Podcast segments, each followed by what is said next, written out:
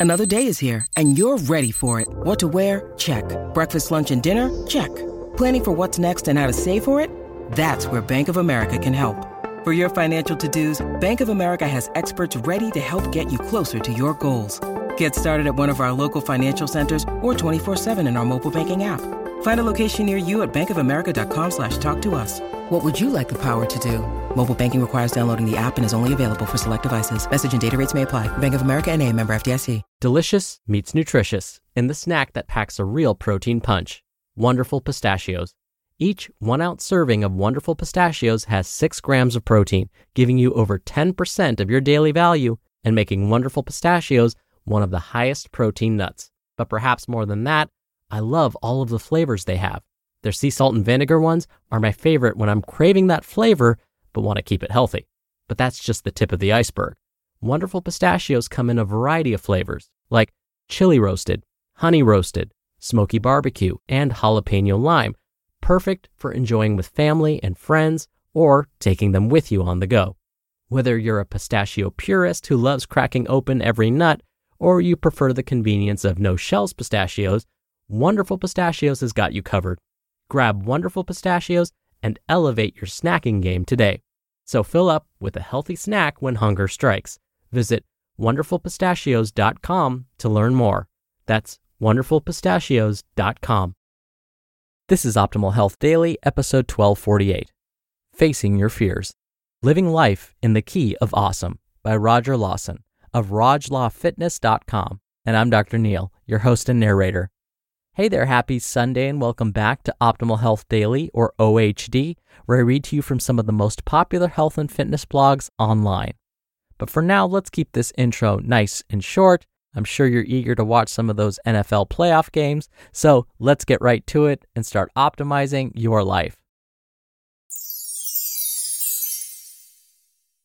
Facing Your Fears Living in the Key of Awesome by Roger Lawson of RogLawFitness.com. Whether you know it or not, we're all on a cliff together. Some are standing around idly, waiting for things to happen, while others are shuffling around, moving towards something. They're not exactly sure what just yet, but they have this inkling in the back of their skulls that there has to be more to life than this. The first group, the standers, for the most part, without a major intervention, they're hopeless. The second group, let's say the watchers, that's where most of us are, where you are, otherwise you wouldn't be hearing this. But I don't want to focus on them either. It's this third group that I'm most obsessed with.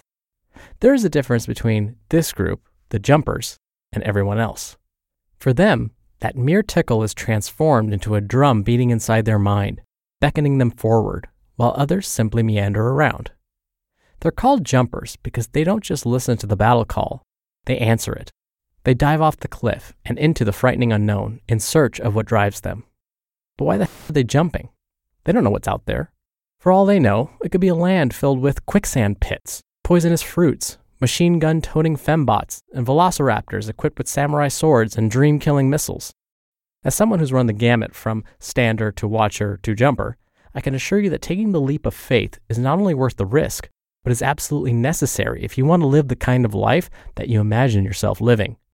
I don't claim to have all the answers, as I'm still making my way through this world myself but I want to share some strategies that I've used to deal with fear along the way. Strategy 1 Tackling your fears may get you killed. Havi Brooks over at The Fluent Self got me thinking about fear in a different way. First things first, we're not going to tackle our fears head on from the jump. Why not? Because that's a surefire way to get taken out faster than General Tso's chicken. That would be similar to starting a video game, completing the basic tutorial, and then waltzing up to the final boss ready for a showdown. Some fears are rational, but most are simply powerful illusions brought about to keep you on the defensive, reacting instead of being proactive. Therefore, the first step towards fear domination is not going after them right away, but simply acknowledging that they are there. Strategy 2 Become curious. If you want to fear off, treat it as a curiosity rather than something to be afraid of. It hates that. This is where the actual facing of your fears come into play. March right up to the beast's den and look it up and down. Walk around, study it, learn all that you can about it. When you notice that sense of dread creep up inside your chest, ask yourself why you feel this way. Ask yourself as many questions as you can about why this situation or action scares you so much. Is it from a past experience that you or someone else had? Is it your imagination getting the best of you? The more you familiarize yourself with this seemingly foreign emotion, the more you'll realize that it's actually not some malevolent emotion, but your friend. Your fear loves you. It loves you so much, in fact, that it'll do everything in its power to keep you from being hurt or disappointed. Sadly for you, fear is the offspring of Professor Xavier, and therefore has the ability to project devastatingly horrible outcomes of future events into your head in an attempt to keep you from breaking out of your comfort zone. Don't jump out of that plane, you'll die. Don't ask that question, they'll think you're a fool. Don't pursue that idea, you will fail. Strategy number three ask, What if? Now that you know your fear is coming from a place of love and not hate, you can get down to the business of letting it down gently with these two simple words What if? What if you don't die when you jump out of that plane? What if it's an even greater feeling than you thought it would be? What if you help yourself and others when you get the answer to that question? What if you don't fail? What if you succeed? What will your life be like? Fear, obviously, won't have any logical response to these questions and will respond by yelling even louder, but you're prepared. Let fear know that you're a grown man or woman and are capable of making decisions for yourself without its input. Strategy number four look to the jumpers. Don't ever take fear's word for anything unless you want to become one of the standers or watchers. Fear's main job is to keep you paralyzed, keeping the impossible from becoming possible, so the only way forward is to challenge its claims. The most difficult part is that you haven't done what you want to do just yet, so you really don't have any tangible ground on which to base your hopes and dreams on. The answer? Look to the jumpers. Chances are anything that you want to do has been done before, and if that's the case, then you're literally surrounded by a wealth of evidence that you can use to counter fear's persistent urgings.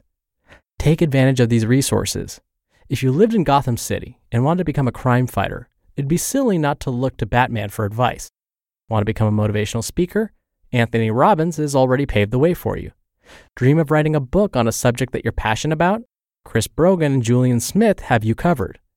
The best thing about this group of people is that, having once been in your shoes, more often than not, they'll be willing to help quell any fears that you have as long as you're willing to ask for their advice. The jumpers are here to show you what is possible. If it can happen to them, it can happen to you as well. Strategy 5 Just do it. Nike had it right all along. With all of this lovey dovey, touchy feely conversation going on, it's easy to just acknowledge that your fears are there and to not do anything to move past them. Likewise, I've seen several would be jumpers get stuck in the planning phase far too long and then accomplish nothing.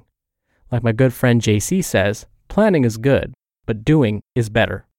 You've gone on your quests, you've upgraded your weapons and armor, but sadly, you've leveled up as far as you can without facing the boss and progressing forward. You're ready now, and the stakes are higher than ever. When in doubt, shoot first and figure it out as you go. At worst, you'll fall short of your initial goal, while at the same time proving that your fears were grossly exaggerated, using this experience to then move you forward over time. At best, you'll reclaim your life from the clutches of fear and take a huge step past your peers and towards your dreams. You just listened to the post titled Facing Your Fears Living in the Key of Awesome by Roger Lawson of RogLawFitness.com. We're driven by the search for better, but when it comes to hiring, the best way to search for a candidate isn't to search at all. Don't search, match with Indeed. Indeed is your matching and hiring platform with over 350 million global monthly visitors and a matching engine that helps you find quality candidates fast. Ditch the busy work. Use Indeed for scheduling, screening, and messaging. 93% of employers agree Indeed delivers the highest quality matches compared to other job sites. One of the things I love about Indeed is that it filters out incompatible applicants. So when you're hiring, the process is much faster and you only have to consider applicants that are already likely to be a great fit. And listeners of this show will get a $75 sponsored job credit to get your jobs more visibility at indeed.com slash health. Just go to indeed.com slash health right now and support our show by saying you heard about Indeed on this podcast. Indeed.com slash health. Terms and conditions apply. Need to hire? You need Indeed. It's funny because social psychologists and behaviorists have actually come up with a model to explain what Roger was discussing. So, you know how he was talking about the standers and the watchers and the jumpers? They have different terms for these folks, but either way, Roger was speaking basically the same language. We know from lots and lots of data that there are those folks out there who have in their heads committed to something. Maybe it's eating more healthfully, exercising, stopping smoking, whatever. But just because they've made that decision doesn't translate to action. So these folks might tell themselves or tell others, Yes, I know, I get it. It's so important for me to start exercising, but I just don't have time right now. Or I just can't. I have to get a gym membership first and buy some exercise clothes, and I don't have a good pair of running shoes. But again, they've made that decision and they've verbalized how they need to start getting active. But the action never happens. Psychologists call these folks contemplators. They understand the need to change, but they really haven't taken those next steps to actually do anything about it. So these folks are like the watchers. But then psychologists do admit that there are those folks who just jump in and take action. And in fact, this is one of the few times where psychologists and behaviorists simplify things and they say if a person actually takes action, they're in the action stage. Going back to Roger's terms, these would be the jumpers. So if you're in the contemplation stage where you understand you need to change but haven't done anything yet, I will echo strategy number five just do it. Thank you as always for listening, and I'll see you back here tomorrow where your optimal life awaits.